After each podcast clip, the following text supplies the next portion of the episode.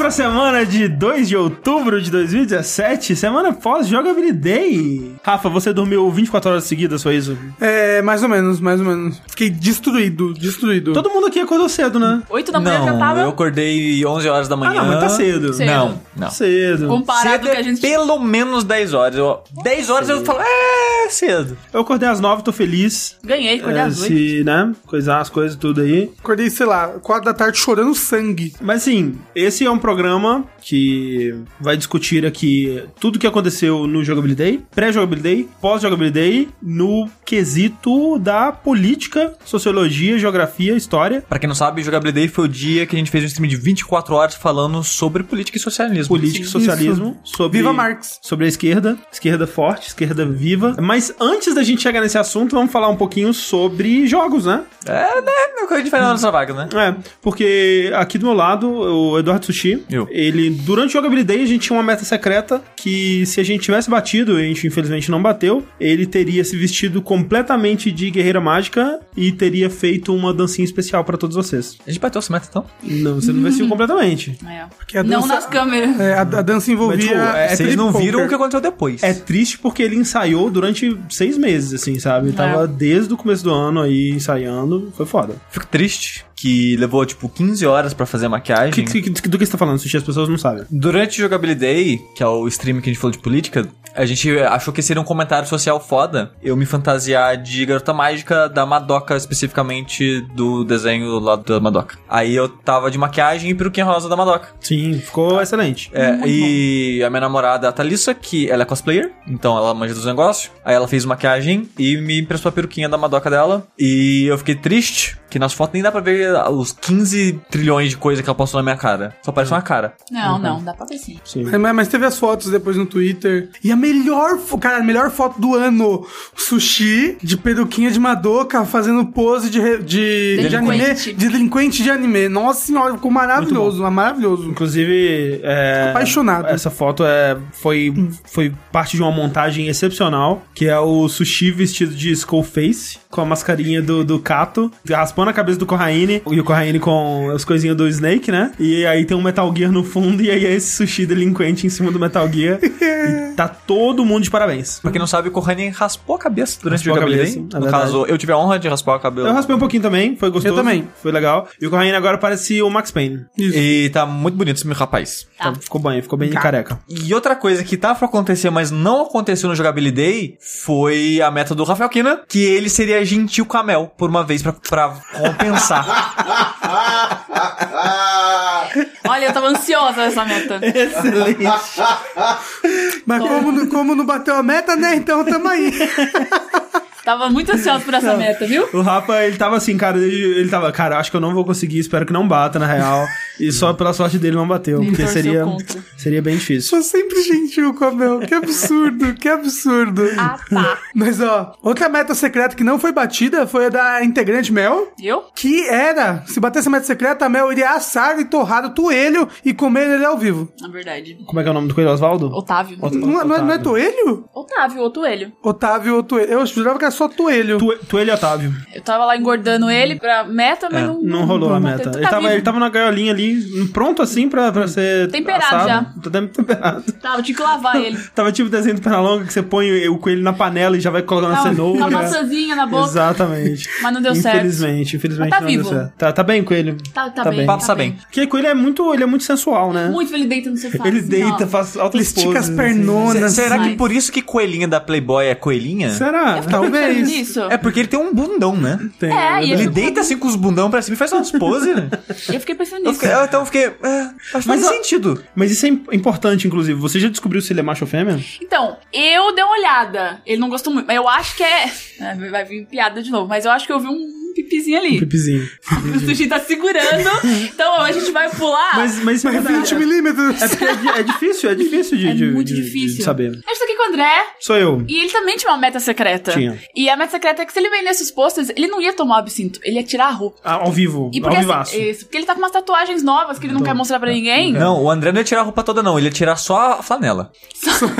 Que já é, um- já é demais. Já é demais. Não, não, demais. tirar a roupa Já, não. já é um nude pro Não, André ele ficar- tirar a flanela. Ele ia ficar pelado de flanela. Só a flanelinha. Só ele. Era isso. Caralho. Seria sensacional.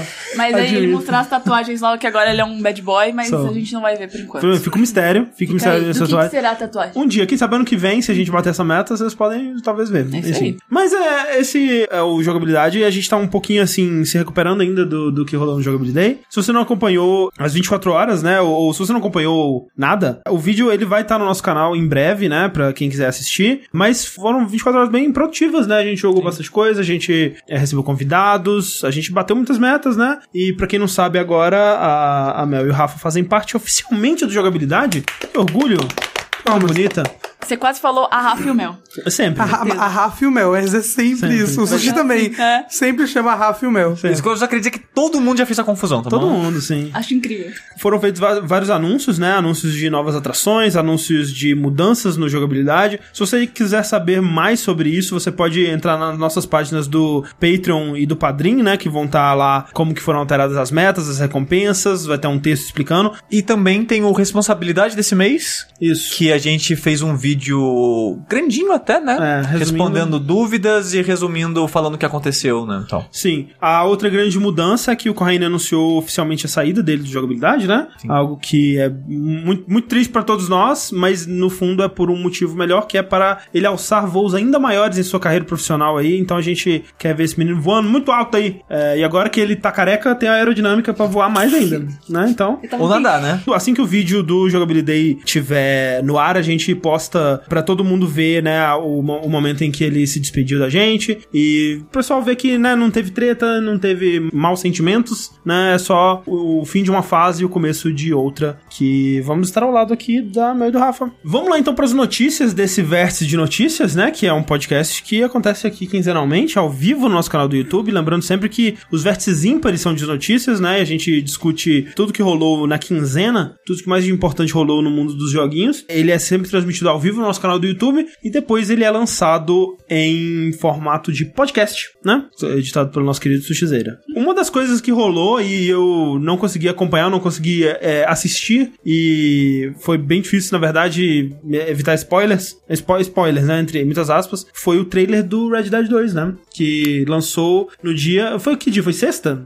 Porque eu lembro que era um dia que eu não conseguia fazer nada no dia e eu não acabei não assistindo Foi sexta ou quinta? porque eu tava muito atolado de coisas de jogabilidade pra fazer, então eu acabei não vendo. Mas é um trailer. É um trailer. É um trailer, é muito esperado já por, por todo mundo, né? Porque Red Dead é tido por muitos aí como um dos melhores jogos da geração passada. E o, o 2 ele foi anunciado com muito hype da galera. Mas naquele primeiro trailer dele não mostraram quase nada, né? Mostraram algumas cenas mais de cenários, assim, dando um, um climão pro jogo e tal. Esse daí mostra muito mais, dá pra ter uma noção muito melhor do que, que vai ser o jogo. Tinha muita gente com medo de que, assim como o Red Dead Redemption foi pro Red Dead Revolver, ou, ou como GTA são pra GTAs, né? Esse seria uma outra pegada, se passando em outro lugar, com outro universo de personagens e tudo mais. E não, né? Esse trailer dá pra ver que vai ser um prequel, né? O primeiro Red Dead que teve, né, foi o Revolver. Sim. E depois o Redemption. Muitas pessoas esperavam e até queriam que seguisse essa linha, né? De ter um outro subtítulo Sim. em vez de ter números, né? Red Dead Revenge. É.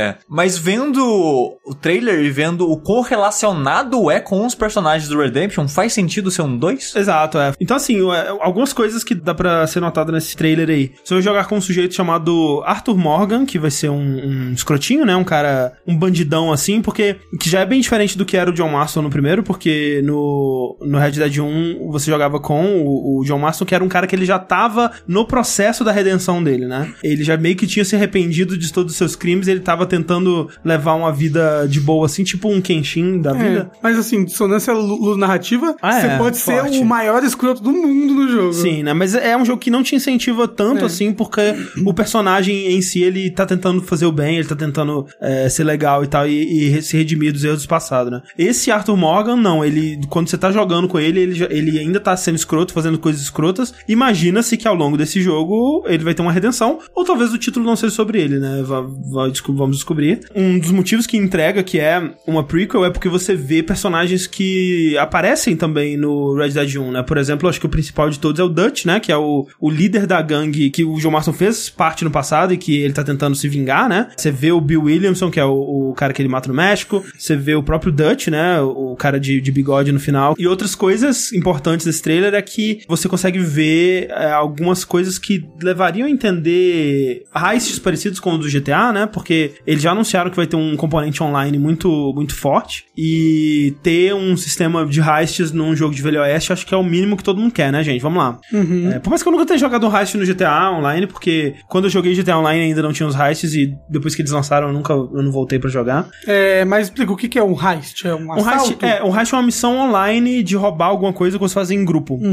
Né? Roubar, então fazer tipo faroeste e vai todo mundo atrás do trem, pulando É, no trem, rouba É, as coisas. Tipo, filmes de heist costumam É. ser filmes tipo 11 Homens e um Segredo. Exatamente, ou fogo contra fogo e tal, esse tipo de Uhum. coisa assim. Então é, é algo que eles trouxeram pro GTA, o pessoal elogia bastante, parece ser bem divertido mesmo, mas eu realmente nunca joguei. Se esse sair com o heist já de cara, eu espero que eu consiga jogar. O que que vocês acharam do trailer? Assim, tá bonito pra arregaçar, né? Eu, eu, eu tô até com medo de, de ser mentira. Então, eu achei que tá bonito num nível crível, porque eu não achei bonito É? pra arregaçar. Nossa, eu achei muito lindo. Tipo, eu achei bonitão, mas totalmente dentro do, aceitável, sabe? É. Eu tô contente, tipo, é bonito, mas é um bonito que eu esperava. Especialmente quando eles mostram closes, assim, você consegue, ah, olha ali os polígonos ali daquela pedra. É, mas eu fico até Uma pensando, textura meio borrada. se- Será que meu PC vai rodar isso daí? Então, você nem ah, sabe. PC!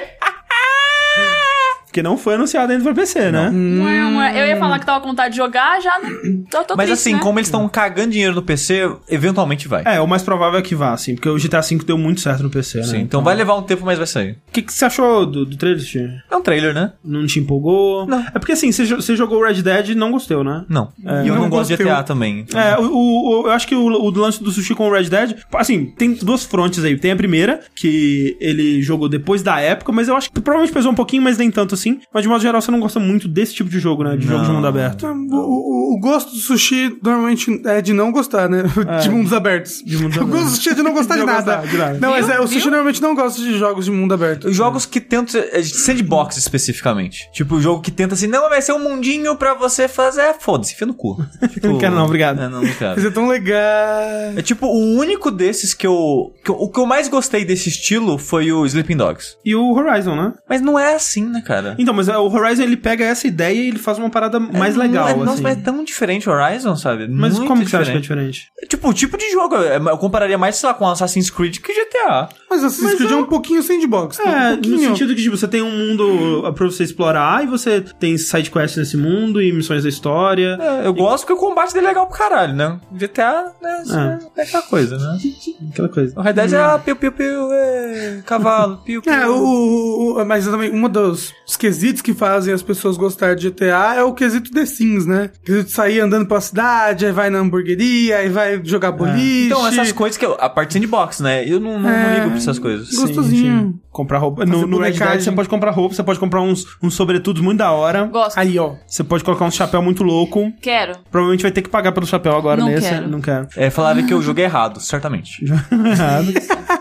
Tô empolgado, cara. Tipo, eu quero saber como que a história desse cara se conecta de alguma forma, porque eles não estariam contando uma história sobre a mesma gangue, né, da qual o John Marston fez parte, se eles não quisessem referenciar de alguma forma o John Marston em si. Reza a lenda que ele vai sim Provavelmente. aparecer. É o mais provável, né, cara? Eu, eu não duvidaria, mais jovem um pouquinho, mas Talvez não muito mais jovem. a gente veja ele como um escrotão. Provavelmente, Né? é. Seria possível. Seria le- legal ver esse outro lado dele. Tipo no quê? No prequel do Rurouni Kenshin. Quando ele ainda é Battlesai, o retalhador. Exatamente. E ganhou as marcas na cara. Ganhou as marcas na cara. E a outra coisa que a gente quer ver nesse jogo aí é amarrar as velhinhas no trilho do trem e deixar o trem passar. E pessoal voando como se fosse pássaros. Gosto, adoro. Não, não, por favor, por favor, tem que ter pessoas voando com os Alguém pássaros. edita o trailer lá pra tirar as pombinhas saindo do campanário pra pessoas saindo voando do campanário, assim. É, Mel, não sei se você sabia, mas quando saiu o Red Dead, o primeiro, ele tinha muitos problemas técnicos, né? Um deles era um bug onde as pessoas, elas, por algum motivo, elas pegavam a animação dos pássaros. Então eles ficavam batendo os braços assim, andando no. no- Não só dos pássaros, de diversos cavalo, animais, de é. cavalo, de lobo. Gostoso. Era, era maravilhoso, era ma- incrível. Eu nunca vi no meu jogo, eu fico muito triste. Ah. Mas eu vi muitos vídeos e Mas foi, assim, foi chegava a ser creepypasta, chegava a ser assustador. É, porra, você olha. Não, quando você viu uma pessoa lobo, uma pessoa coiote, né? Isso. Era assustador. É, tô falando ali, ah, mas Sushi falou bem de Witcher 3. Mas é, porra, né? Witcher 3 GTA não tem nada a ver. É, não tem muito a ver, não. Nada a ver. Só porque tem um mundo ali que você anda, não é igual. É, o Witcher 3 ele é mais um RPGzão, né? E assim, a história do Witcher 3 é boa pra caralho. A É história, as side missions são boas também. É. É. O combate podia ser melhor. Podia ser melhor, é a parte mais fraca. É. Assim, você tem uma missão que você arromba a casa da velha pra arrumar a panela dela. Isso é muito bom, cara. Muito bom. Então é uma missão que você persegue um feto demoníaco pela floresta. Chega e, de feto e, demoníaco. e, e depois que você acha o feto demoníaco, você chora porque a história é, triste. pra caralho. É verdade. Você, Rafael, o que que você... Você jogou o Red Dead 1? Eu joguei bem pouco que eu jogava no meu Xbox 360 e eu não gostava muito do meu Xbox 360, que ele era Piratão? pirata. Tira ele daqui. Tira ele Polícia! daqui. Polícia! E aí eu não joguei muito, mas eu cheguei a jogar assim umas 5 horas, mais ou menos. Era, era, era bacana, eu gostava muito do de, de quando você pegava o cavalo e saía, sabe, andando, e a musiquinha, nossa, ficava Era bacana. top. Era top. Aí, Aí anoitecer, é muito bacana. muito Acampar, ser Isso, feliz. era bem legal. Mas beleza. Próxima notícia, Rafa. Uma coisa muito triste que aconteceu essa semana foi que após um mês do lançamento de Agents of Mayhem, ocorreu uma demissão em massa na Volition, que significa que a empresa não está bem das pernas. A Volition, ela fez o, o, Sa- o Saints Row, É que é triste que assim, É. o Saints Row, ele foi uma série que ele foi, ela foi crescendo bastante, né? Que, tipo, ela começou como um, um clonezinho safado de GTA, né? É. Aí ela meio que se encontrou um pouco no, no Saints Row 2, assim, que ela começou a mostrar um pouquinho mais de personalidade, mas ela foi, né, explodir mesmo no 3, que aí sim virou um GTA da zoeira, basicamente, né? É, é, ela, ela, ela entendeu o que, que, ela, o que, que ela queria ser, que era ser um, um GTA bem escrachado mesmo, com armas Sim, sim. absurdas, a- arma que atira tubarão, arma que usa dubstep Tem arma que atirava tubarão? Tem, tem uma arma que sai um tubarão, acho que do chão, assim, puk, e come a pessoa. Ah, isso é no 4, eu acho. Eu- e aí que no 4 eles estouraram Então. de vez a boca do balão no É, mas sentido então- nonsense. É, o 4, então o que aconteceu foi que, tipo, eles fizeram 3, e aí o, o 4, ele já era uma reciclagem do, do 3, e o God of Hell já era uma reciclagem do 4, então eles meio que não conseguiram muito se afastar disso. Mas acho que eu gosto bastante do 4 ainda. É, o negócio é que foi uma demissão de 30 pessoas Aham. que ocorreu, inclusive do gerente geral. E acontece que é 30 pessoas numa equipe de 200. É bastante gente. Sim. Os últimos dois jogos deles, que foi o, o Get Out of Hell e o Agents of Mayhem, Aham. receberam críticas bem negativas, né? Então, É. O God Out of Hell eu nem joguei, cara. Tipo, por algum motivo eles acham que todo mundo gosta muito de Johnny Gat, né? E eu, eu realmente não, não, não entendo muito por que não, mas. Que é um, né, o Get Out of Hell é sobre o Johnny Saindo do inferno, basicamente. Johnny Gat nessa porra desse jogo aí, tem Johnny Gat no. naquele jogo lá do Dive Kick. Mas o lance desse Agents of Mayhem é que ele tava prometendo um pouquinho da, da pegada mais nonsense engraçada do Saints Row, né? Que seria uma coisa de uma equipe gigantesca que você vai trocando entre elas da forma que você quiser no combate e fazendo missões e tal. Mas que, pelo visto, né? Eu não joguei bem pouquinho dele mesmo e o, o pouquinho que eu joguei não, não chamou muita atenção. Pelo visto, ele é um jogo bem rasinho, né? E, e o humor não funciona muito bem e a jogabilidade não é muito gostosa. E o pessoal não curtiu muito ele. É, é triste, assim, você ver um estúdio que ele tava numa, numa onda de fazer muitos jogos bons e muito aclamados, né? E aí ele erra algumas vezes e toma na cara, né? Até a Volition, eu acho que ela, né, errou duas vezes em seguida, assim, então não tô dizendo que mereceu, né? Porque ninguém merece ser demitido, mas é, é foda, sabe? Quando você tem essa responsabilidade de fazer o seu jogo entregar o que ele promete você não tá conseguindo, alguma coisa tá indo muito errado dentro da equipe. E é foda também que a Volition, ela foi comprada, né? Foi adquirida pela Deep Silver desde que a THQ faliu. E esses dois jogos, né? O Get Out of Hell e o, o Agents of Mayhem são os dois jogos que eles publicaram dentro da Deep Silver, né? Então a Deep Silver meio que deve odiar eles, já deve estar de saco cheio. Porque vocês fazem algum jogo bom aí, seus filhos da puta. É complicado. Hum. Essa mesma onda aí de empresas que não vão bem das pernas, a Chinese Room Sim. foi engavetada. Olha aí. O que é uma coisa meio triste, pra quem não sabe, a Chinese Room foi responsável pelo Dear Esther, que basicamente inventou os Walking Simulators. Sim. E mais recentemente foi o Everybody's Gone to the Rapture. Sim, que é um jogo que eu não terminei, mas de vez em quando eu penso, cara, e Everybody's Gone to the Rapture, hein? Eu deveria voltar pra jogar ele. Assim, enquanto eu jogava ele, gostar é uma palavra muito forte, eu não tava gostando muito. Mas, cara, tipo, ele sabe muito bem o que, que ele quer ser e ele meio que foda-se você aí que tá jogando. Se você quiser jogar o que eu quero te oferecer, você bora junto. Se você não quiser, se ficar reclamando aí, você vai tomar no cu também. E ninguém vai correr na ponte desse lugar, não. Só vai andar só. É, não tem botão de correr, tem um- uma, uma história que não faz nenhum sentido de comer, só um monte de luz conversando. Mas esse jogo foi bem aclamado mesmo, né? O Everybody's Gone to é, the o Rapture. Everybody's Gone to the Rapture. Ele foi aclamado, mas nem tanto. Não foi, meu Deus, que jogar. Ele recebeu uns BAFTA lá, mas né? É, mas quando ele recebeu esses BAFTA, o pessoal, caralho, sério? É porque assim, ele é um jogo em inglês, né? E o BAFTA, ele, ele é um prêmio inglês, ele tem Ele muito orgulho três de... BAFTAs. Sim. O, por exemplo, a Media Molecule, né? Que é o pessoal do Little Big Planet, eles sempre recebem muita coisa em BAFTA porque eles são britânicos, né? Eles têm essa preferenciazinha pelo que é deles, né? Então, tem um pouco desse viés aí, mas me parece ser um jogo muito bom, cara. Me parece ser um jogo interessante, mas que você tem que meio que batalhar pra conseguir gostar dele, eu acho. E a trilha sonora, né? Como tudo da do Chinese Room, né? Que é, ele é um, um estúdio primariamente feito de um casal, né? O Dan Pinchbeck e a Jessica Curry. A trilha dos jogos, né? Que é composta pela Jessica Curry, é maravilhosa, cara. Ela Todos fez- os jogos. Ela fez, né, a trilha do Amnesia Machine Nossa for Pixies, né? senhora, cara. Aquela trilha é maravilhosa. Vai se fuder. Puta que pariu. É, inclusive o Amnesia Machine for Pixies também é deles, caso Sim, os não sim. saibam. Não, e assim, a melhor parte de todos os jogos deles é a trilha sonora. O Machine for Pigs é um jogo que eu gosto, eu gosto muito da história dele. Foi um jogo que eu tava esperando uma parada completamente diferente. Inclusive, a gente tem um streaming, né? Que deu jogando ele do início ao fim. Mas a trilha dele é incrível. A trilha desse, dessa porra desse jogo do, do Everybody's Gone to Rapture é maravilhosa. É uma trilha incrível. E eu meio que quero jogar mais por causa da trilha. E quem sabe se a história me pegar também, eu, eu vou. Mas aí o que, que, que rolou com. Rolou que a empresa foi engavetada. Por quê? Certo? De- desde julho, né, já tava dando sinais de que tava ruim com os desenvolvedores. É, eles meio que deram permissão pros desenvolvedores É. ir trabalhar em outras coisas, porque ali na Chinese Room eles não estavam produzindo muita coisa. É, assim. o, o próprio Everybody's Gone to the Rapture teve alguns problemas no desenvolvimento, em que ele, ele teve uma parceria com a Sony. A Santa Mônica tava ajudando, aí, aí tinha uns conflitos de ideia, né, É. entre os dois. Di- Dizem que a Chinese Room ficou muito tempo apegada a fazer todos os móveis, né? Todas as coisas serem exatamente como eram na época do negócio. Isso levou um tempo de desenvolvimento bem maior do que deveria. E a Sony, assim, né? Tipo, Cutucando, Cutucando, bora lá, vamos, bora lá, vamos lançar isso daí. Né? Porque, porque a Sony. A Tava Sony tá, colocando dinheiro, né? a, a Sony não só botou dinheiro, como ela, tipo, tava anunciando o, jo- o jogo um ano antes. É exclusivão, né? Bora, o joguinho aqui Isso. pra- do PlayStation. Então, muito disso meio que deu um, um certo burnout, assim, no do Dan Pinchback. Isso. Ele tá meio que saturado. Ele não tá com aquela paixão mais de desenvolver. Se eu não me engano, eu não me lembro é, exatamente o que que é, mas a Jessica Curry ela tem uma doença de- degenerativa também. E eles devem estar enfrentando uma barra, uma barra forte Hum, ali. A gente pode deduzir, mesmo, mesmo, mesmo pelos textos que a gente lê, mas ao certo, ao certo mesmo, a gente não sabe o que se passa na vida da pessoa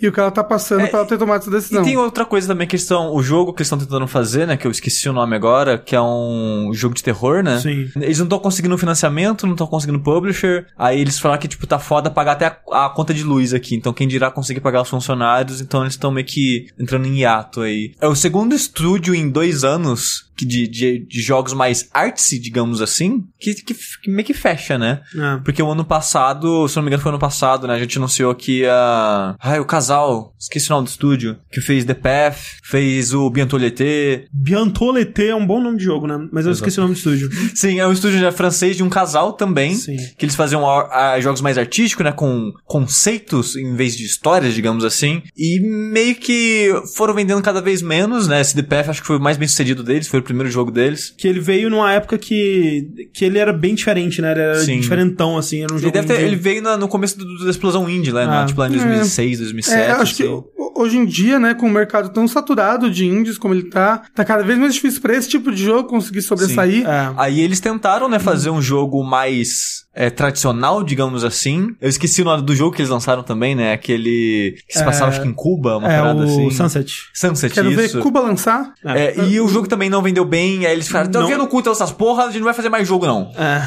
Acabou isso de fazer Deu- jogo. É, Tá deram bom. rage kit, assim, da indústria e... E, tipo, eu vejo que é um pouco da mesma sensação, sabe? Que, tipo, a gente tá tentando fazer nossos jogos aqui, tentando passar nossa mensagem, nossa história, e ah, o pessoal não quer, então foda-se. É, tipo, meio que a, a gente queria ter a nossa visão e a Sony Sony fica metendo o dedo e enfia no cu, então. Porque é foda, porque e- e- o pessoal do, do Chinese Room, eles têm essa pegada do Triple Y, né? Que é um indie bonitão, um indie super bem produzido e tal, desde o The Arrested, na verdade. Não, na época do Jesse ele era lindo. Ele era maravilhoso. é. Então é, eles têm essa vibe, né, de, de fazer esse tipo de jogo, e pra isso você precisa de muito dinheiro, você precisa de alguém botando dinheiro, né? Não vai ser deles que. Din- Dinheiro e tempo. É, Dinheiro é, tempo. é, eles são da Bélgica, que é francês, né, gente? Ele fala francês e parece que é da França. Tale of Tales, isso aí. Tale of Tales, Isso aí, isso. obrigado. Então, assim, é cada vez mais difícil de destacar nesse mercado, é cada vez mais difícil de conseguir financiamento e liberdade pra fazer exatamente o que você quer. Então, é triste, né? O Dan Pinchback, inclusive, olha a curiosidade aí, ele que escreveu um dos livros que eu li pra fazer o, o retro de Doom, né? Que ele é um fissurado por Doom, ele começou como desenvolvedor de, de mods de Doom, né? E quando você vê a trajetória dele, você entende como que ele foi de modder de Doom a, a criador de experiências narrativas em primeira pessoa, tipo The Arrested, assim. Ele fazia os Walking Doom. Tipo isso. então é, é bem legal. Ele entende absolutamente tudo de Doom, cara. É muito foda. O, o livro dele é Scary Dark Fest, que chama o, o livro dele. Muito bom. Mas é, então, triste aí pela The Chinese Room, que é um bom nome pra, pra um estúdio. Na, na verdade, de- de- deu né, uma confusão nas pessoas esse nome aí. Entendeu? É. Porque eles achavam que eram chineses. É. Várias pessoas achavam que, que era um estúdio chinês, O gente. quarto chinês é um experimento de inteligência artificial, pra quem não sabe. Olha aí. O nome do, do experimento que você tranca uma Pessoa e coloca, manda cartas. né? Isso, e aí ela tem que saber quem que é o robô. Um- Uma das lições que a gente tira disso é, é compra em Tacoma. Compre. Pra, pra, pra o Steve Gaynor sempre continuar fazendo os joguinhos dele. Aquele lindo. Eu só quero Sim. falar que eu adoro os joguinhos de Walking Simulator e se eles quiserem fazer, eu compro todos. Compre todos. Pode isso. continuar fazendo aí que eu compro. É, esse, esse é. Ele é muito viajadão, assim. Você Não vai. ficar andando. É porque assim, a ideia desse jogo é você tá num. Você chega num, num- num- numa vilazinha inglesa, assim, bonitinha. E todo mundo foi arrebatado. É, foi, a- aconteceu o arrebatamento. E você encontra só os, os espíritos, assim, as luzinhas que simbolizam as pessoas que conseguem ouvir as últimas Não é como se fossem espíritos, como se fossem ecos, dela. né? É, ecos, Que é, exatamente. se, se for arrebatamento, os espíritos foram, foram, foram, foram pro céu. E eu confesso que eu não joguei esse jogo porque eu assisti a primeira temporada do Leftovers, eu não gostei da série, então tudo que tem tema de arrebatamento agora eu tenho preguiça. Hum, verdade. É que saiu numa leva um monte de coisa de arrebatamento. Mas é. é... Deixados para trás. Socorro. Série ruim. Deixa Livro pra ruim. trás não, filme. É, é uma série de livros que gerou filmes. A, a premissa é muito boa. Não, mas é uma premissa ultra pra converter as pessoas, sabe? Ah. Então acaba sendo mais cheesy do que boa. Ah, Assim, se fizesse um livro nessa premissa, mais tipo um escritor de terror, um escritor de suspense, aí sim, entendeu? Próxima notícia, Mel. Próxima notícia é que o novo Assassin's Creed, o Origins, vai ter um modo só de exploração do Egito Antigo. É, só não gostei do nome, Discovery Tour. Eu achei muito estranho. É que a pegada é ser uma É um- é um coisa tour educativa. como se fosse um museu. Mas é. eu não penso em Discovery Tour como um jogo, assim, não sei. É. Parece um programa da Discovery, vai passar É que ele não é um jogo, lá. ele vai ser, uma, vai ser um modo É, mas... de se jogar. É que tipo, quando tá- você tá na tela de New Game lá, tem, sei lá, começar jogo, continuar jogo, Discovery Tour. Sim, mas... Entendeu? Não, Faz sentido. Podia ter um nome diferente. É, eu. Não, mas, mas- mas tem que ver, em, em museus, Discover Tour é um termo que se usa? sei. Tour, Não sei. sim. Tour, é. É porque ele E vai ser mais. A, é descoberto. a ideia deles estarem lançando isso é justamente pra fins educativos mesmo, né? Sim. então- E vai ser um modo que não vai ter combate e também não vai ter nenhuma restrição de tempo. Você vai, vai indo. Vai indo, vai estar tudo aberto, provavelmente, você vai só andando. Isso, e o que, explorando. o que eu achei legal é que vai, enquanto você vai andando explorando, tem comentários de historiadores reais, né? Porra, sim, Verídicos e especialistas na, na história do Egito. É, porque uma coisa que Assassin's Creed, tipo, eu acho que de longe a única coisa que Assassin's Creed fez muito bem em todos os jogos. É claro que eu não sou historiador e eu não sei dizer quão fiel realmente tá, mas da minha visão de leigo e sempre que eu vejo alguma coisa de Assassin's Creed e vou procurar no mundo real, é muito fiel a recriação deles do, do mundo real, né? Naquela época e, e o que eles fazem. A história que eles contam, aí eles tomam muitas liberdades, inventam muita coisa, mas o mundo em si é muito, muito fiel à, à época e à- ao período que eles estão tentando retratar, né? E uma coisa que eles sempre fizeram é quando você chega num monumento, É. uma construção, você recebe lá no seu, no seu index É. né, as informações daquela construção. Aí você pode ler.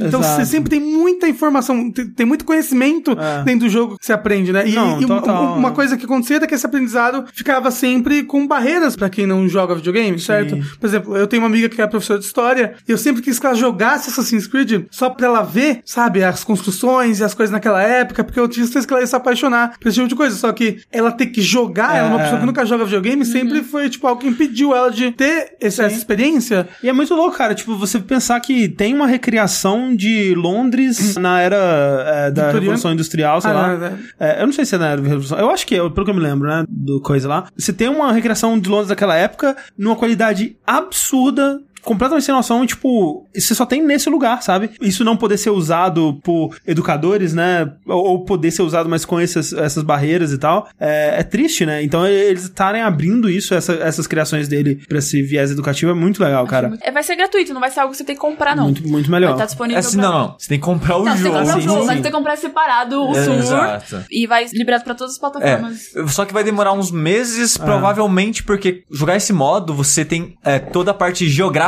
do mundo é liberada de cara. E, e Assassin's Creed normalmente vai liberando Sim. aos poucos, É, né? tá programado pra 2018, enquanto o jogo lança agora já. né? Exato. Então, eu, não duvido que essa demora seja mais pra isso, pra dar tempo do pessoal jogar sem quebrar ele, né? Abrindo tudo de- de cara e tal. Mas é, porra, muito foda. Muito É, foda. Melhor notícia de Assassin's Creed desde Assassin's Creed 2. E especialmente, cara, Egito Antigo, assim, sabe? É uma. é Pra, pra recriar o que eles recriaram ali, eles com certeza pesquisaram pra caralho, sabe? E foram muito a fundo e vai ser muito, muito foda, cara. Quanto ao jogo em si, eu não tô muito convencido. Eu queria realmente ver um novo Assassin's Creed que tentasse algo bem diferente. Não é isso que eles estão fazendo, definitivamente. Mas Como assim? O negócio tem level e loot. tem level e loot. O que, cara, se eu falar assim, qual é a. Ok, Assassin's Creed tá meio na bosta, né? Qual é a pior, a coisa pior que eles podem fazer pra deixar mais bosta ainda? Ah, level e loot.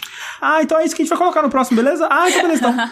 Olha só, eu quero jogar. Não, cara, eu não. Novo, vou- eu quero muito vou jogar. muito jogar. E eu, jogo não, todos. e eu não acho que, que talvez level e loot não sejam tão ruins. Vamos ver. Porque é. podem tirar um pouco a, a monotonia e- do jogo, sabe? Ah, mas é, vai trocar por uma coisa que eu acho totalmente vazia, sabe? Essa Hum. coisa do, do loot pra mim não tem valor nenhum, cara. Sem ficar encontrando a arminha mais forte. hum. É, é por- é porque a, a, a progressão de força do seu personagem, do que, que ele aprende no Assassin's Creed, é, é muito, muito baixa, né? É, é uma linha assim, tipo, qu- qu- quase que reta. Sim. Você aprende ah, bastante coisa no tutorial, depois você aprende pouquíssimas coisas que mudam. Talvez com o sistema de level isso fique mais bacana, fique. O que eu tô ouvindo o Rafael falar é: já que o jogo não é muito bom, vamos criar coisas pra distrair o jogador e ver se ele se importa com alguma coisa. Não é isso que eu falei. É otimista, né? É porque é foda que, tipo, pra mim o que eles deviam focar é, cara, a melhor coisa que a gente faz é o nosso mundo. Vamos criar situações interessantes e coisas interessantes pra você fazer nesse mundo. E pode ser que eles estejam fazendo isso, mas quando você me diz que tem level e loot, não é isso. Porque quando você pensa, jogos que dependem de level e loot,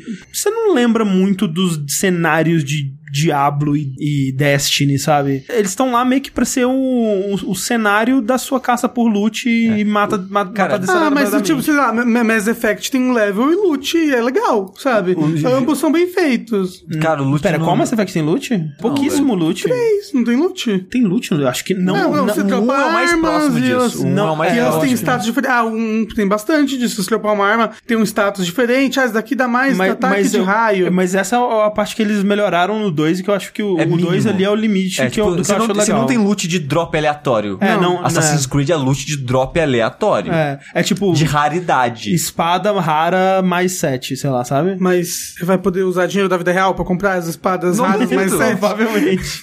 Tipo assim, ó, é isso que o André falou, o Dash é totalmente isso. O cenário do Dash é a coisa mais vazia e inútil do mundo, sabe? tipo assim, eles até enchem com muita coisa que eu até fez, penso, cara, alguém passou uma semana enchendo esse lugarzinho de computadores e objetinhos e ninguém nunca vai olhar pra esse canto do, do cenário, velho. O- os únicos momentos que o level design de Destiny serve pra alguma coisa é em Raid Aham. e em Strike. Mas e se você soubesse que quando você compra o Assassin's Creed vem um copo do Assassin's Creed? Aí você estaria mais animado? Bem mais. Então é isso aí. Não, porque assim, eu, eu- aí eu, por exemplo, eu tenho um copo do Assassin's Creed o filme. Eu preciso de um copo do Assassin's Creed 1, Viu? 2, Brotherhood, 3, Black Flag, Revelations, eh, Liberation. Eu tenho certeza que isso deve ser crime. E Black Flag, não, é, não é possível que a justiça não, não, não combata esse tipo de atrocidade. Próximo Assassin's Creed aí vai vir com copo. Informação? Não. A última vez que eu tentei beber desse copo foi quando eu gravei no, um, uma ceninha pro finalzinho do, da animação do, do copo, né? Que o Yuri fez. E não tava bom não aquela água, hein? Fiquei meio preocupado. Porque uma água ficou três meses ali, né? Não, não, eu lavei, eu limpei, a- eu esvaziei, lavei dentro e É o coloquei água. É o copo. É um copo Eu- eu- maligno mesmo. Eu achei que você tinha bebido água de três meses, daqui eu Não, fiquei não.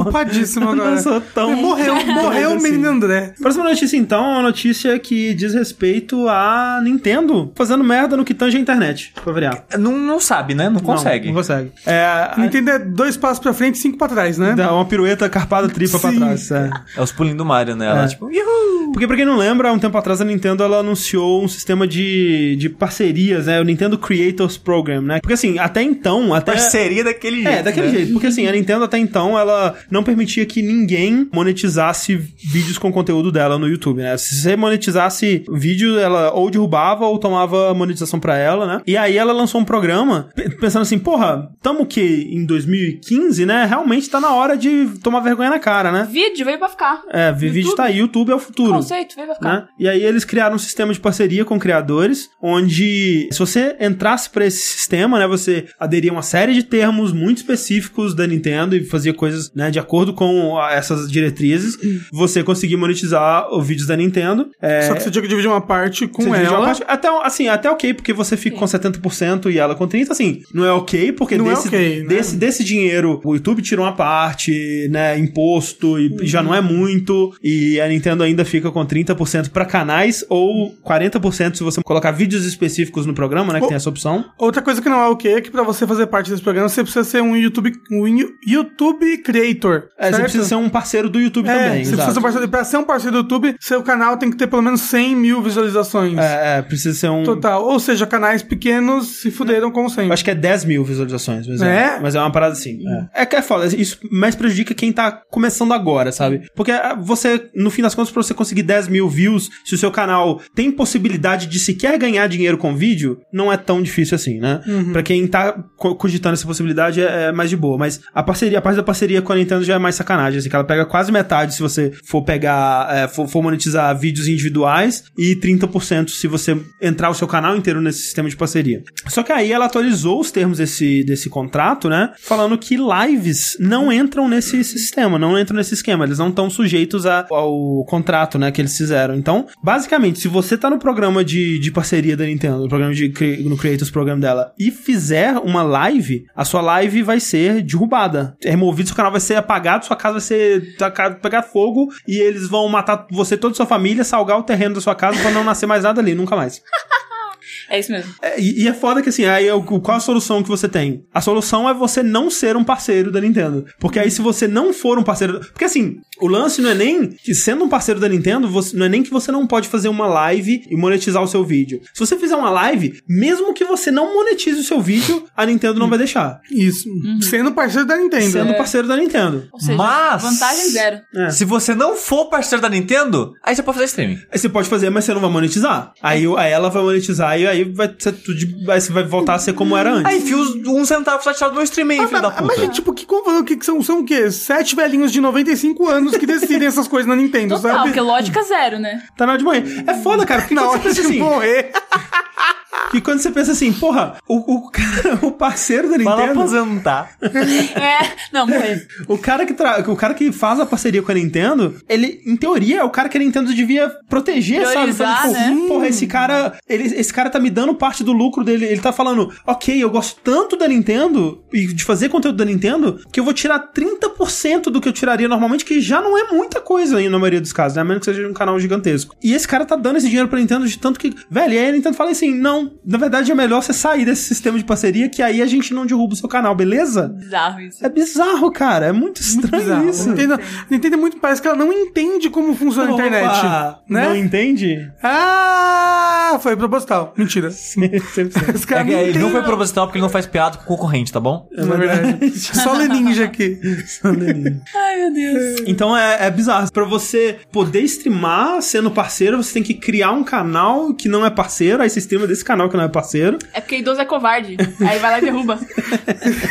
Nintendo, é, cê- sei que você tá assistindo aqui, é Tatsumi Kimishima. Sei que você está assistindo. É, não faço não. Para com essas porra. Directly to you, Kimishima. Para com essa porra. É, obrigado. É só isso mesmo. Indo pra empresas, André, que começaram legais e eu tô vendo ali, ó, no horizonte eu tô vendo, vai ser babaca. eu, tô, eu tô vendo assim, o limiar, acho que eu- dá uns dois anos pra essa empresa. Dá. É, que é o seguinte, André, a gente tem algumas noticinhas aqui com o PUBG. PUBG. PUBG e a Bluehole, né? Não, não é aquele buraco que você tá vendo. Ota, epa. É é o Blue Hole, É, né? é que nem quando fala assim, vai tomar no cu, aí você fala, não sei o que é mais azul, é esse, esse que é o buraco azul, Que entendeu? isso? Vai ver que em Minas, né? Eles falam esse tipo de Vai- coisa. Não tô vai entendendo. o Vocês não conhecem esse, esse xingamento? Não. Não, não. eu, eu sempre achei engraçado, porque, tipo, por que que é azul? Não, eu acho que você, eu achei que você tá inventando agora. Você tá inventando Não, agora. eu tô Você tá inventando Juro agora. pra você, no Não. seu que é mais azul. Vamos No ver, eu seu quero... que é mais azul. Então essa empresa é isso mesmo, Blue Hole. Blue Não, o nome do episódio vai ser O Seu é Mais Azul. Isso. O seu é mais O azul. seu que é mais azul. Mas enquanto a gente, né, absorve, né, essa informação do André, a PUBG, que na verdade agora vai ser a PUBG Corp, né, pelo menos em Sim. parte, porque assim, a Blue Hole foi o estúdio, né, a empresa que criou, Coreano, core- é sul-coreana, né, Isso. que criou o PUBG, o Player Unknown Battleground. em parceria com o Brandon Green, que é o Player Unknown. Que é esse Exatamente. joguinho aí que tá na boca da galera. Boca da galera. Na boca da galera e no dedinho de todo mundo. Sim, Opa. que inclusive superou o CS e Dota, né? Exatamente, né? Uma das notícias que a gente vai falar hoje é exatamente isso que... Já é uma notícia velha, na verdade, mas eu só coloquei Exato. pra dar contexto Só pra você ver, tipo, pessoa. grande, né? Ô, rapaz, o jogo mais jogado da história do universo do Steam foi Dota 2, né? Porque, tipo, o Steam tem aquelas estatísticas de quantas pessoas têm jogando esse jogo agora. Simultâneo, jogadores simultâneos. é. Exato. Quantas pessoas jogaram isso ao mesmo tempo nas últimas 24 horas, né, e tal. Isso. Você tem essas estatísticas assim. E o, o jogo que sempre ficava em primeiro é da Dota 2, em segundo o CS. É, o Dota 2 ele atingiu um, um ápice de 1.2 milhões de jogadores simultâneos, o que é muito impressionante. Tipo, você vê a lista, né? Que nem o Sushi tem a lista aqui. E, tipo assim, tem, sei lá, vamos dizer que antes de PlayerUnknown Battlegrounds tinha CS, né? O CSGO, Dota 2. E aí, em terceiro, por exemplo, aqui, vamos dizer o Divinity Original Sin 2, ou Ark Survival Evolved, o, o Team Fortress e, e tudo mais. É, é, o, o que o Deda vai falar vai ser um dia específico É só. um dia, Não é é. história, não, não é o ranking melhor de cada um, não. Então coloca assim, por exemplo, CS e Dota 2 com uma média ali de 450 mil jogadores simultâneos. E o terceiro lugar, que é o Original Sin, ou Div- Divinity Original Sin 2, 73 mil, Nossa, cara. a diferença é um é- salto. Porra, velho. É, é, tipo, é quase insuperável, sabe? O CS e o Dota. E o pico do PlayerUnknown Battlegrounds, né, o recorde dele atualmente é de 1.349.584 pessoas simultâneas, Nem existe tudo isso no mundo, gente. Batendo aí o, o ápice, né? O pico do Dota 2 e superando ele em médias diárias também. Sim. Então, porra. Cara, você tem noção que minha cidade natal tem 10 mil habitantes? se todo mundo jogasse junto, não entrava nessa lista. né? São, São Paulo tem 11 milhões. Então é, É. um É, cara, 11 avos de São Paulo. é um número cara, muito é 10% assustador, cara. de São Paulo. É filho. muito 10% de assustador São Paulo. cara. Cara, muito, É muito. muito assustador. Então a empresa tá crescendo rápido pra caralho, porque o jogo saiu esse ano. Nem saiu oficialmente, né? Exato, né? E tá em Early Access e já tá nesse nível, sabe? E já vendeu. É quantas milhões de cópias mesmo? esse Ele- ele- quando anunciaram que vendeu 10 milhões, foi, foi ah, saiu como notícia e tal, mas É. a essa altura já vendeu Eu acho que é mais. Ah, 13 muito mais. milhões. E o que é meio bizarro ver uma empresa explodindo tanto com esses números, porque isso é o que COD e Assassin's Creed vende todo ano, sabe? É sim, mas né, mas são jogos com um marketing absurdo por trás sim, deles, sim. né? E uma história É. de franquia e tal. E o que tá acontecendo, né? A Blue Hole, ela tá fazendo subsidiárias, né? Ela tá fazendo empresas menores pra tomar conta de aspectos específicos da função dela. Uhum. Pra dar um exemplo pras pessoas, é, é como se a gente criasse uma empresa subsidiária chamada Dash Corp, Sim. que a função dessa empresa é editar o Dash. Exatamente. Ah, querendo. Entendeu? Gosto, gosto. É, o, a gente cresceu tanto que o André não precisa mais editar. Porra, quem sabe A dia. gente, a gente vai pagar alguém pra editar. Alô, e, Léo Radiofobia? Oh, e em vez do jogabilidade contratar essa pessoa, a gente cria uma nova empresa e essa empresa é a que contrataria aquela pessoa, né? Sim, Isso é sim. comum, é uma, uma parada comum em muitas empresas. E ela vai quebrar em quatro subsidiárias. De imediato serão duas, que é a, a PUBG Corp da Coreia do Sul, que vai ser a, a sede, né? O principal. Eles pretendem abrir o quanto antes uma nos Estados Unidos, acho que em Missouri. E eles pretendem, não tem data específica nem nada, mas eles também querem abrir em algum lugar da Europa, uma terceira subsidiária Nossa. e uma quarta no Japão. Pra que tudo isso? É, me- é meio que pra Porque cuidar. eles querem dominar o mundo. É, é meio que pra cuidar do jogo nesses mercados, sabe? É, ou, ou então porque já já a Coreia do Sul vai explodir, né? Porque a Coreia do Norte vai mandar umas bombas pra lá. Então eles estão se precavendo, espalhando, estão é. se precavendo. Não, é porque eles cada região tem suas políticas e maneiras de abordar os jogos. É, só- é diferente. Diferente. Cara, você vai comparar só os Estados Unidos com a Europa, a maneira que eles vendem, faz propaganda, essas coisas é diferente. A maneira que os jogadores absorvem as coisas é diferente. Então, eles querem fazer coisas localizadas, sabe? Igual a Riot tem Riot no Brasil, sabe? Sim, sim. Eles querem fazer isso, sabe? E, eventualmente eles vão, né, crescer pra mais países específicos em vez de regiões, né? Mas no momento o plano inicial deles é esse, o que ainda é surpreendente que em um ano uma empresa tá crescendo nesse nível. Mas tá crescendo absurdamente mesmo, cara. Nossa, Tipo, isso deve acabar com a cabeça da pessoa que tá por trás dessa empresa. Ela tá louca. Tá. É, provavelmente vai, vai, vai, vai ligar com o que o Sushi vai falar agora. O que vai acontecer, né, com essas subsidiárias é que o Shan Han Kim, Isso. que, é o era presidente. o executor produtivo do Não, jogo, não, né? Não, executor produtivo não. Pro- Esse. produto- É o novo cargo esse. É isso. ele mata as pessoas. Ele é muito produtivo. Executor produtivo. Ele mata 50 pessoas por dia, que ele é muito produtivo. Esse cara é muito produtivo, não perde um minuto. né? Não dorme em serviço esse executor. E coincidentemente ele é o melhor jogador do próprio jogo. O Shan, ele é o produtor executivo. Isso, esse daí. É isso que a gente quer. ai, melhor cargo aqui. Executor produtivo. O Shan, então, ele é o executor. pro- Porra, Sushi!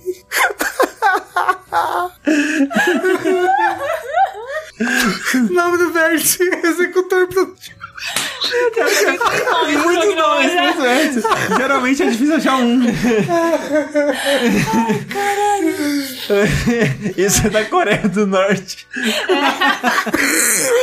Que bad. Morreu. Morreu. Morreu, Rafael. Desculpa. Ai, Desculpa, rapaz, né? gente. bora lá. Ah, pai, oh, meu Deus do céu. É produtor, né? Produtor executivo.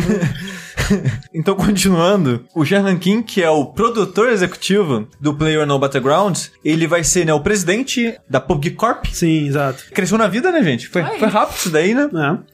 E, cara, eu. E que eu, eu comentei, né, antes que eu acho que a empresa ela, ela vai ficar meio filha da puta daqui a pouco.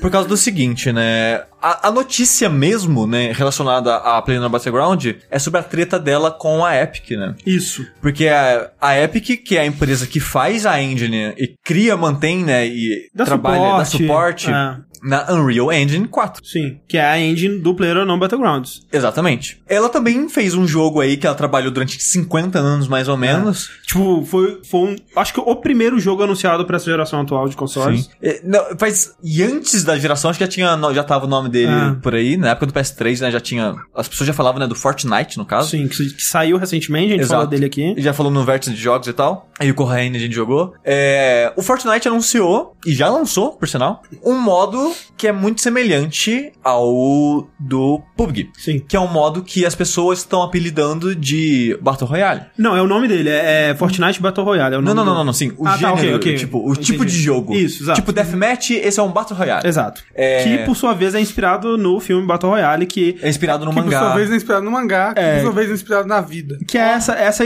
essa ideia, né? Você joga um monte de gente num lugar confinado e eles têm que se matar até sobrar só um. Exatamente. Assim, eles estão tretando com o Fortnite, porque o Fortnite t- tá fazendo uma versão, né? É um modo de jogo do Fortnite que várias pessoas vão por uma região e todo mundo se mata até sobrar uma. É, é, é tipo, é, as pessoas começam voando, elas pulam, escolhem onde vão pular e elas estão caindo nesse lugar e aí elas se matam até sobrar só um. Exatamente. E o cenário vai diminuindo, E- aquela coisa toda. E você começa sem nada e vai achando as armas pelo, pelo mundo. Exato, é realmente, tipo, é, ele é bem parecido. Tipo, tem coisas diferentes, né? Obviamente. Os detalhes, as minúcias do jogo são diferentes, mas sim, eu consigo ver por que eles ficaram meio, putz, meio pistolas. Mas o negócio é que assim, cara, o que não vai faltar Ah, é? no mundo agora é clone de Player no Battleground. Gente, é Exato. normal, normal. Que, por sinal, não foi o jogo que inventou o gênero. Não. Já tinha mods do, do arma feito pelo próprio Green, Isso. que era esse esquema. O H1Z1 ele também teve um mod que foi o King of the Kill, né? Que foi produzido pela Sony e o Brandon Green também tava lá contribuindo, né? Participando do, do design desse modo específico do jogo. Ou seja, esse tipo de jogo já existia antes. Sim.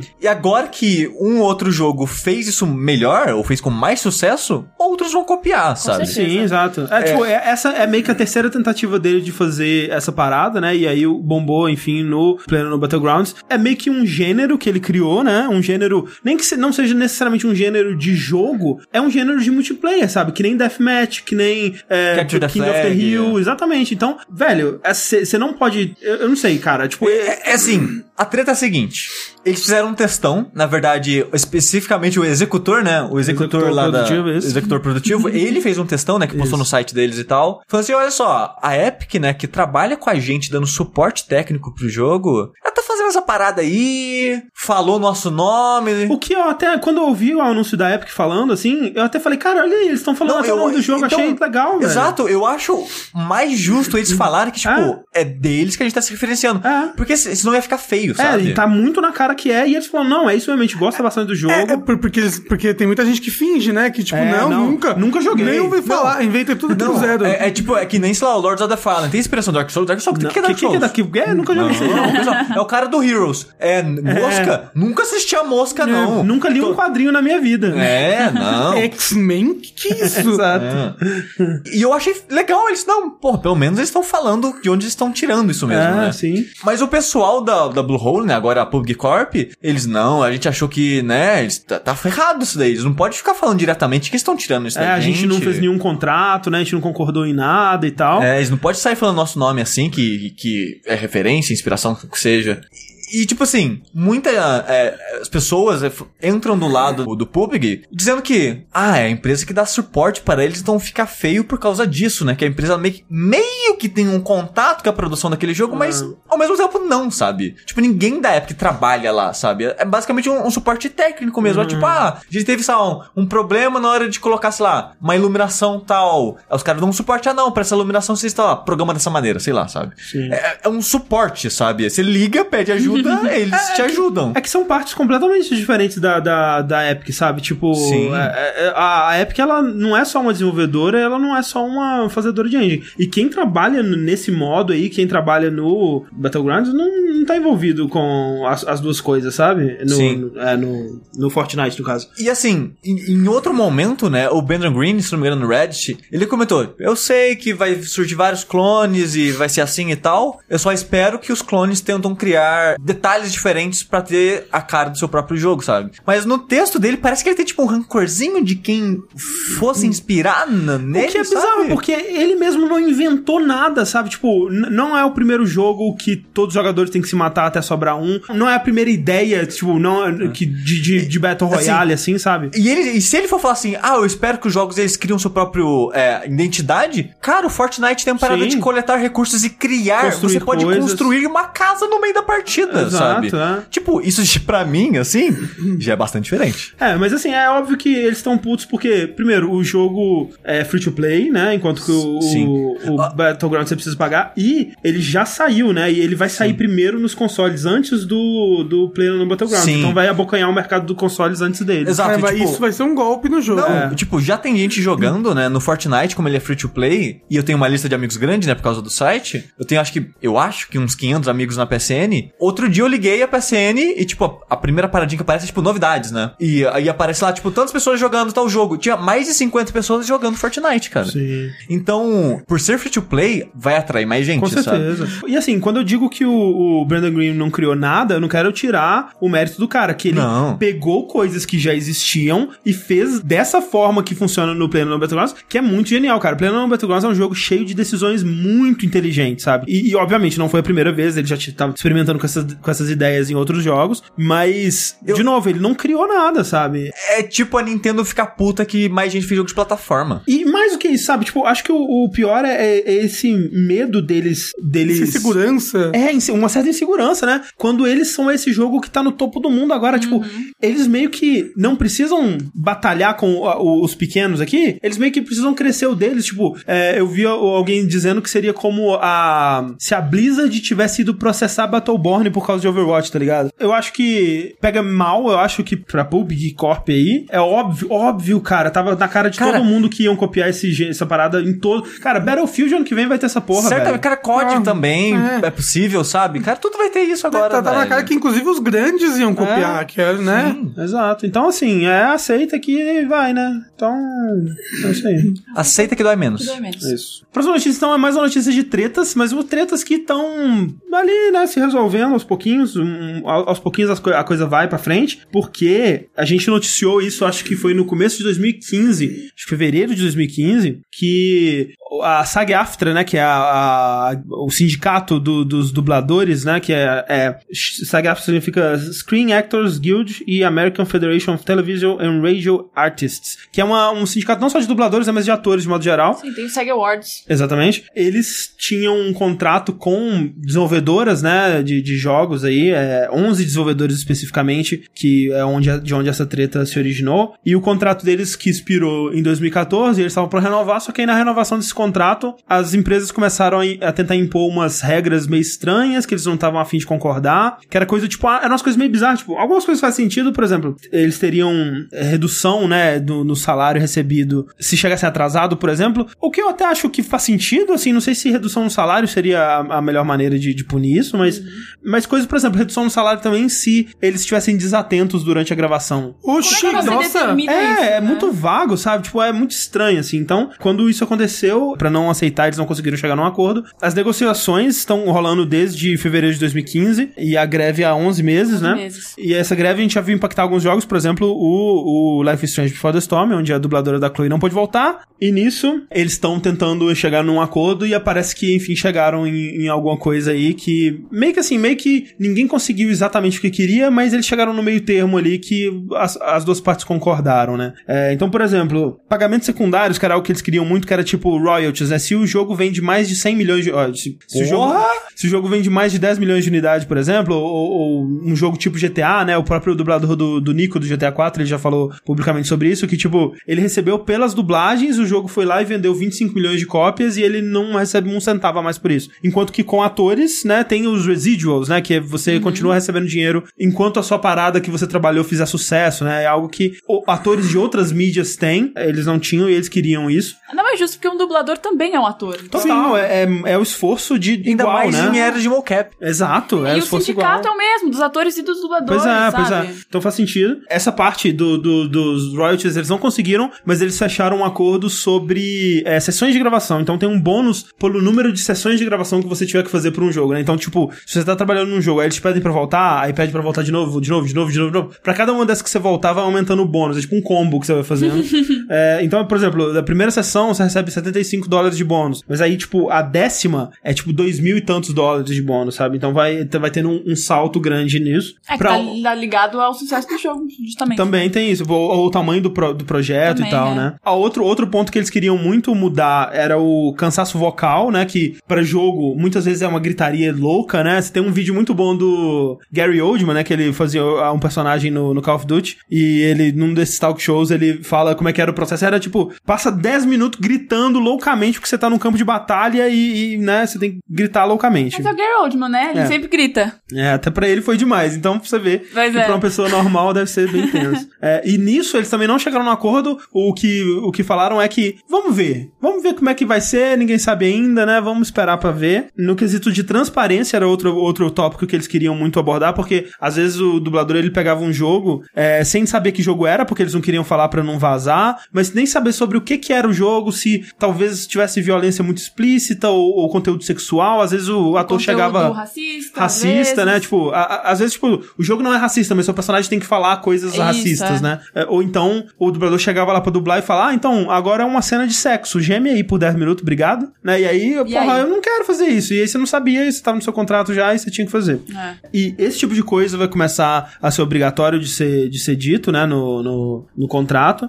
Menos o nome, eles são obrigados a dar só o codinome do jogo. Eles podem falar também, por exemplo, se ah, é, é um jogo de uma franquia, Isso. ou um jogo que você já trabalhou antes, né? Ou se é um personagem que você vai reprisar e tal. É porque teve caso de ator vazando, né, o nome do jogo, Exato, talvez, é. sem querer. Então, esse tipo de coisa eles conseguiram, né? Se vai ter, por exemplo, se vai ter estantes na gravação, se vai ter que fazer alguma coisa de ação e tal. Esse tipo de coisa eles, eles conseguiram chegar num acordo. Então, assim, é, e ao mesmo tempo, as paradas lá que as empresas queriam de punir por, por desatenção ou por chegar atrasado também não tá no, no É, acordo. é bizarro. Então, eles chegaram num, num, num, Mas, num acordo assim, legal aí. Acabou a greve, mas o acordo ainda não foi assinado. Exato, é eles estão é, eles estão pra assinar e, e, e concordar nesse acordo no próximo mês aí. é. É, assim, tomara que não voltem atrás, né? Por favor. Porque os dubladores faz falta, gente. O dubladorzinho Pô. dublando as coisas bonitas aí na, na, É. na coisa. Foi bem difícil esses 10 meses com só jogo mudo, né, que teve. Jogo mudo. É. difícil. Por exemplo, o Link era pra falar, todo Era. esse tempo não falou por causa da guerra. Norte. Falou nada.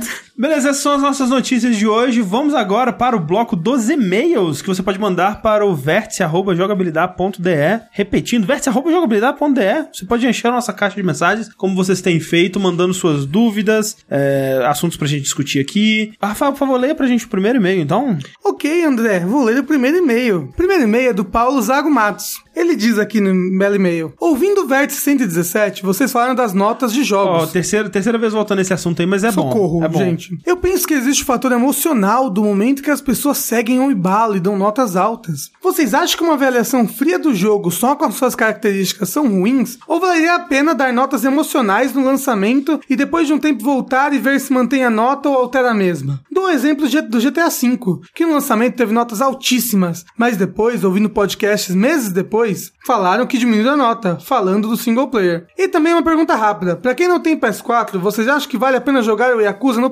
PS2 ainda ou que o AMI tem mais coisas? Responde isso aí primeiro, Sushi. O, a coisa que eu amo e o que eu dei, ele tem um cadinho mais de coisa. O combate dele é diferente, porque ele usa a en- a engine do Yakuza Zero, então o combate dele é diferente. Ele coloca algumas coisas é, citando o Zero, né, que o 1 não tinha como, porque não sabia que né, ia fazer o Zero. É, mas assim, dá, dá. Ah, o jogo ainda tá lá, as pessoas ama, começaram a amar a série pelo jogo de PS2, então você também pode. Mas sobre a, pergunta dele sobre reviews, é foda que, tipo assim, é, É, assim- assim- o review, ele, ele é, no fundo, ele é uma reação emocional da pessoa, né, de uma forma ou de outra. E quando você tem uma reação, pro- quando você joga perto do lançamento, as suas emoções sobre aquele jogo estão mais fortes, né? Não, gente, é, é, é- é normal. O videogame, assim como o cinema, é arte. É. Você, você não pode julgar isso como se fosse uma coisa exata, sabe? É impossível vo- você fazer um algoritmo que julgue um jogo, entendeu? O- o que julgue um jogo. O negócio é assim, Journey, por exemplo, é um jogo que você gostar ou não dele depende do quanto ele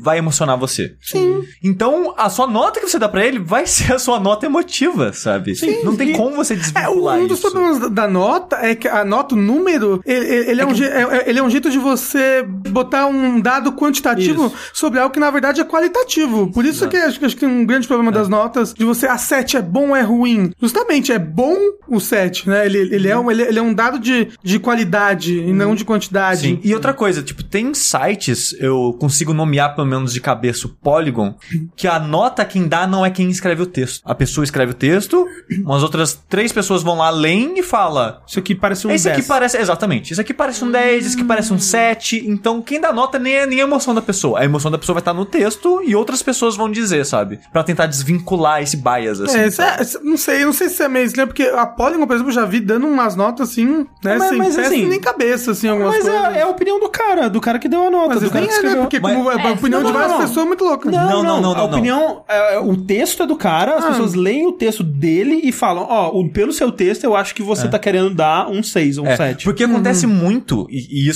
é, é, Tipo, na- naquele vídeo que a gente comentou um tempo atrás, do Video Game Dunking, né? Que ele fez um vídeo é, falando sobre isso, né? Sobre notas e tal. Ele tá falando, ah, nossa, tem gente que mete o pau o tempo todo no- no- na parada, final, nota 10.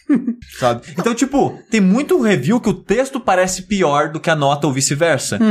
E isso tira um pouco disso, porque quem vai dar a nota vai ser pessoas, tipo assim, obviamente eles vão falar com a pessoa, tipo, ó, a gente acha que seu texto dá uma nota 7 pro jogo. Você concorda? Ele, é, acho justo. Então, sabe, é meio que um acordo ali, sabe? Entre pessoas que leram e a pessoa que escreveu o texto. E eu acho isso mais justo que só a pessoa que escreveu, ela mesma dá a nota, sabe? Ma- Mas isso de mudar com o tempo também é muito natural. Que, tipo, você se apega muito à emoção que você teve quando você jogou. Então, acontece tanto de, tipo, enquanto você tá é, né, naquela emoção foda lá, você quer dar uma nota super alta, e depois de um tempo, aquela emoção, ela. Você você vai conversando com outras pessoas, ou você vai tendo outras experiências e revendo e repensando nas coisas, e você, hum, será que era tão alto assim? Ou o contrário também acontece, você joga uma parada que é tão maneira e que é tão foda e que todo mundo acha tão foda, você acaba se infectando por aquilo, aquele sentimento tão legal, e depois quando você vai jogar, mas é tão. Não é, não é tão Ah, foda mas eu assim. acho que isso faz parte da experiência Total. de jogar, sabe? E eu acho que não. Se o que fez você querer mudar a nota foi, tipo, você repensar, eu acho que você deveria deixar a nota antiga, sabe? Porque o que importa é a emoção que você teve assim que você terminou o jogo. Sim, por sabe? exemplo, se eu fosse fazer um review hoje do Resident Evil 7, por exemplo, provavelmente seria um review mais negativo do que eu tive na época. Mas não significa que na época não foi o meu review sinceraço e, e super do coração, sabe? Sobre E eu o jogo. ainda acho o meu segundo melhor jogo do ano. Pois é.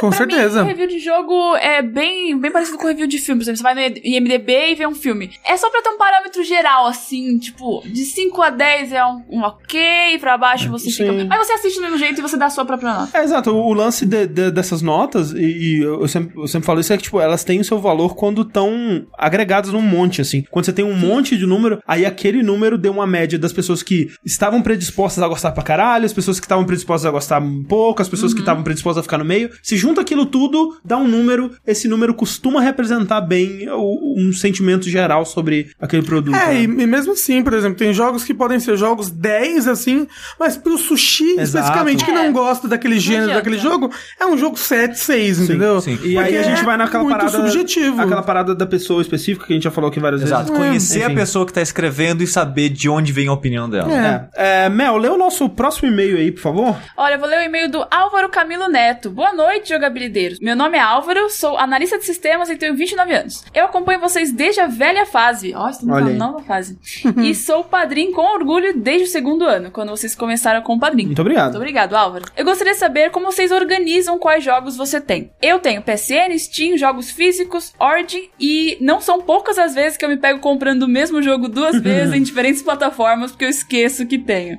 Aí ele colocou entre parênteses, acho que Borderlands 2 pra todas as plataformas, ele tem comprou pra todas. E como vocês fazem pra controlar? Nesse exato momento, Caio Corrêa perdeu um vídeo de cabelo que ele não tem, ao ouvir que a pessoa comprou Borderlands 2 três vezes. É, morreu ali, faleceu? Falecido, coitado. É, assim, a maneira que eu organizo é. Eu. Não organizo. Não organizo, não. Não, mas você é o mais organizado da gente. Você tem uma lista de jogos que você jogou, né? Não, aí tá. Eu não tenho uma lista de jogos que eu tenho, Uhum. porque em console, na época do PS3, eu até tive bastante, porque durou muitos anos, né? E nesses anos, um deles eu tava trabalhando e eu, eu trabalhava e, tipo, não tinha muitos gastos de, de aluguel, essas coisas. Uhum. Então, tipo, eu torrava dinheiro em jogo. Enchia o cu de jogo. Então, ao longo, no, no final da geração, quando eu vendi meu PS3 pra comprar o PS4, eu vendi com uns 40 e poucos jogos. Mas, tipo, eles ficavam ali na minha frente, na minha mesinha, sabe? Então eu sabia quais jogos eu tinha porque eu tinha contato visual com ela. E minha outra lista era o Steam, É. sabe? E que eu tinha um PC ruim que rodava jogo indie, então não batia. Sim, sim. O, o lance pra mim é que eu não costumo comprar coisa que eu não vou jogar. Então eu, eu tenho relativamente poucos jogos pra alguém que cobre essa da indústria e, fala bastante O, o- o. André, até quando ele tinha Plus, ele não baixava os jogos Não da. Plus, porque ele não vai jogar essa porra tão Um jogo que eu sei que eu não vou jogar, eu não baixo. Ou tipo, Eu não baixo é, também. bundle, assim, é, eu nem gosto de comprar. Se todos os jogos do bundle não são jogos que eu quero jogar, eu não compro. Porque eu não, quero- eu não quero ter um jogo que eu não vou jogar.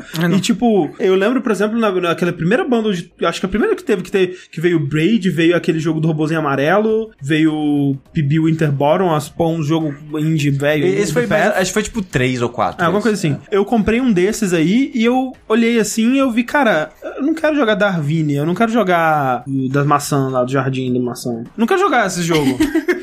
Não quero jogar, não quero jogar, não não quero. quero jogar. Então aí eu que fiquei, ah, não quero mais não. Não quero, eu não compro, eu só compro um jogo se eu sei que eu vou jogar. E quando eu não jogo, eu fico muito triste. Não, eu, eu, eu compro o Humble Bundle sim, e eu pego só aquele jogo que eu quero. E aí o resto depois eu ah, juntei um bando de key É verdade. e doei por não, mas jogabilidade. então, isso é algo que eu faria. Tipo, eu, eu não ativaria jogos. eh, ah, 15 não, jogos eu que não quero. ativo É. na Steam, eu só ativo aquele que eu quero jogar mesmo. Eu ativo tudo porque eu sou hoarder. Eu queria ser assim também, mas aí Ah. vem a, Steam- eu só, só tenho a Steam, né? E aí vem Steam Sale, e aí eu compro todos os jogos Pois e não é. jogo nenhum. Nenhum. Ah, não, eu compro também. ter Assim, o meu. Steam vai parecer escroto pra caralho falar esse valor, mas é muito coisa de bundle. Porque eu comprava, eu acompanhava, tipo, é, não só o Hum- Humble Bundle, né? Que surgiu milhares, né? Então eu acompanhava vários. Aí tinha site que a- agregava outros bundles, então, nossa. Loucura. De novo, enchi o cu de jogo. É, na- no- somando aqui agora no meu Steam, junta com a jogabilidade conta, né? Então agora deve ter, tipo, 500 jogos lá, Caraca, assim, sabe? eu tô com 230, tá Que é tudo mu- muito. Cara, e eu, é. eu joguei, tipo, 5%. Que é, É. tipo, muito jogo de presente, é, jogo de promoção, jogo de bundle. E aí vai misturando tudo mesmo, cara. Mas eu... A maneira que eu controlo, a maneira que meus jogos não batem... É, tipo, no PC eu basicamente jogava jogo indie mesmo. E no PS4, jogos completos, digamos assim, É, triple e, e mais exclusivos, né? Esse tipo de coisa. Sim. Eu- eu- O que eu faço é mais ou menos que nem o Sushi falou no começo, mas é. Eu tenho meus jogos físicos ali, eles estão numa estante, então eu sei quais jogos eu tenho, e os digitais estão todos, todos na Steam, assim, né? Eu não sei, tipo, Overwatch, que não tem como.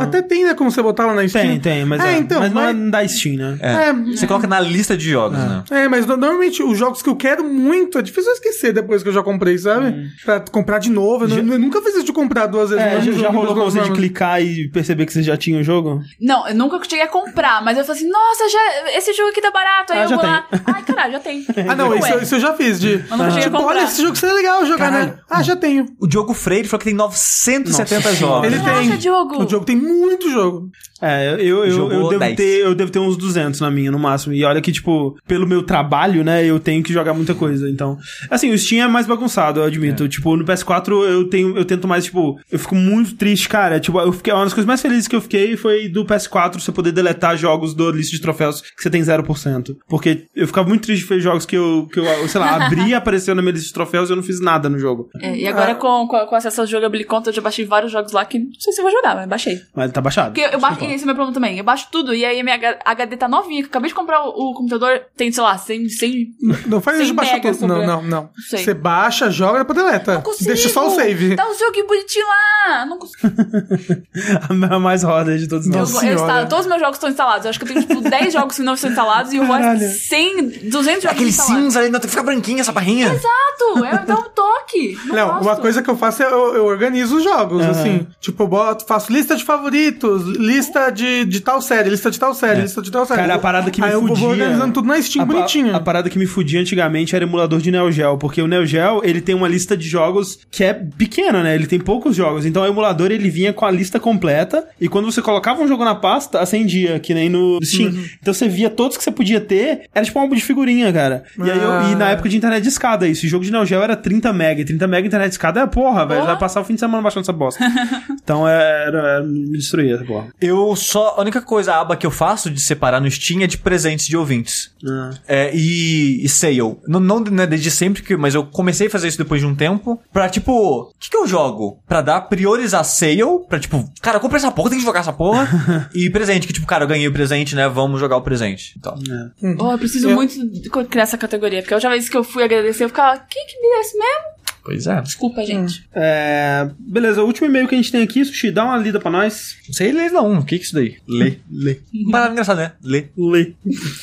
Lê Ninja. Ah, pronto. É, falar que é do, do samba, né? O pessoal gosta muito, né, do samba, de pagode, né? De lê, lê, lê, lê, lê, lê. Deve ter começado a ler antes de ele lê, cantar. lê, lê, lê, lê. Perdão. Então, o Fernando Santos mandou o seguinte e-mail pra gente. Olá, jogabilideiros. Me chamo Fernando, 22 anos, São Paulo, SP. Venho até vocês com dois joguinhos do meu passado que gostaria de reencontrar. Ambos foram jogos no PC e um daqueles CDs com 300 jogos. Ixi, saudoso. são, esses são os difíceis. É. O primeiro é parecido com o Mega Man. Mega Man. Chama... Bom, bom jogo. É, esse é. Mega Man. Mega Man da Capcom é um robôzinho Ou azul. pode ser talvez Rockman Rockman. ou o Mega Man X. Ou Mega Ah. Man e Forte. Pr- Primeiro é Rockman e fácil, primeiro é fácil. Pronto, achamos. Bom, eles são, é bom demais nessa É, parada. nossa, muito. Então, continuando. O primeiro é parecido com o Mega Man, mas o protagonista usa eletricidade, contando com um arsenal de habilidades que vão desde disparar choquinhos até se transformar em energia e viajar rapidamente por cabos condutores. É Super Choque o nome disso aí. Cara, eu tava pra falar isso. Tava esperando a deixa. Não tenho certeza, mas acho que tinha uma mecânica de trocar as polaridades para conseguir derrotar inimigos específicos também. Ah. Ah, então, talvez não deva ser. Ele falou que vinha nesses mil joguinhos aí. Não, é não. É de PC, é mas só é- um dos dois vinham. Porque esse daí lembra muito aquele jogo da Game Freak, certo? Da mesma criadora do Pokémon. Hum. Ela tem um jogo que é Volt alguma coisa. Might Gun Volt. Não, não, não. Vou te não, comer. Mas ele é desse jogo antigo da infância dele. Não, mas é um jogo. É, não, ver- é um jogo vai antigo. ver Ele se- é um jogo. Ele, é aquele, ele é um jogo do 12 Super anos. Nintendo. Ele é um jogo do Super Nintendo. Vocês vão ver, o protagonista é. Ele é sempre referenciado na. Pela, pela, pela Game Freak por causa disso. Volt. Pulse Man, ele disse ali. Isso, Pulse Man. Aí, Pulse Man, gente. É esse mesmo. Pulse Man Mega Drive. Então diz o Rafa e diz o, cha- o chat que esse primeiro jogo é o Pulseman, o homem que tem pulso. É esse daqui, ó. o Gabriel Asmodan, ínfamos de PC. É isso aí, cara. É esse moço aqui, ó. Pulse Man. Man. Nossa, nunca vi na minha vida. Aqui, ó. Ó, parece Mega Manzinho mesmo, ó. Parece tá vendo? Mega Man, E Pulse eles transformam a eletricidade, vai quicando pelas coisas. ok. Então, Talvez seja. O segundo jogo consiste em um shooter bidimensional, é Mega Man o nome, É isso aí. Acha, cara, porra, fácil, tá? Esse, esse daí é fácil. só que com câmera lateral ao invés de da convencional visão superior. Mega Man. Mega Man. Nesse jogo, nós controlamos um mecha, forma mais forte em combate, que pode se transformar em uma nave, forma com navegação mais Esse ágil. eu sei. O jogo te solta em uma área bem grande Bem forte. e tem um ritmo bem frenético. Bem fra- Uma área bem grande. Um ritmo bem frenético. Esse jogo aí, Sushi, é o Texter. Mas eu não terminei ah, mesmo. desculpa. Oh, spoiler. É. Com fartas ondas de inimigos cuja localização é mostrada por um tipo de radar. Lembro que uma coisa que eu adorava de fazer era segurar o botão. eu só achei engraçado segurar o botão, desculpa. Ué, o Sushi morreu Sushi com tá o botão. louco! Caralho. Segura o botão. É KKKK. o suficiente pra quebrar o É que, Sushi. tipo, uma coisa que eu usava muito naquele jogo, sabe o que que era? Segurar o botão. Tinha Uma coisa que o André controle. odeia hoje em dia. Não, mas termina a frasezinha do menino. Uh, rapaz. Caraca. Perdemos o Sushi. Meu Deus, total. Ó, isso aqui é a alegria do Sushi depois de ter batido as metas tudo. Isso, ó. Obrigado. Olha quanto sorriso. Ai, uh, rapaz.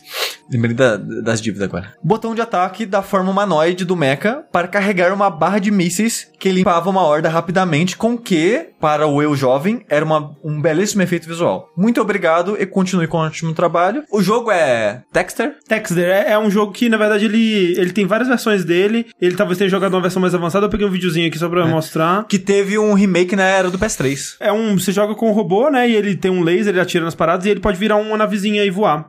Sim. E era super legal, era tipo um Transformers hum, batuta na época, assim. Sim. Eu tenho quase certeza que é esse, pode ser que não seja, mas toda a descrição dele bateu com isso. Eu só Exato. não lembro do efeito visual bacana, mas até aí tem várias versões desse jogo e pode ter sido, né? É, Então- e de novo, se é- caso esse seja o seu jogo, tem pra, pra PS3 o remake do, do 1 e do 2. Eu não sei se são jogos novos ou são remakes, mas tem dois jogos pro, Aham, pro aham. PS3. Teoricamente achamos os dois jogos desse. Eu não tava esperando achar o do primeiro, porque eu realmente não conhecia Pulseman, mas É porque a Game Freak não faz jogo parece bom, ser né? um jogo simpático. Gente, esse foi mais um verso de notícias. Yay! Vamos agradecer mais uma vez a todo mundo que torna esse site uma realidade por esses dois anos, por muitos mais anos por vir. E agradecer a presença dos dois novos jogabilideiros, a Mel e o Rafa. É bom poder falar isso, né, gente? A gente Obrigado. tava- Muito bom. O, o- o Rafael tava assim, cara, faça merda logo em agosto, porque eu não tô aguentando mais ter que Tava, guardar isso pra mim. nunca o jogabilidade. É. Demorou pra caramba. Verdade. Exato. Então, muito obrigado a todo mundo. Vamos ter muito conteúdo legal pra vocês essa semana e na- verdade. nas próximas semanas, até o fim da vida aí. Tá sempre. Mas até lá, eu sou o André Campos. Eu sou o Eduardo Chi. Eu sou o Rafael Kina. Eu sou a Mel. E até a próxima. Tchau, tchau.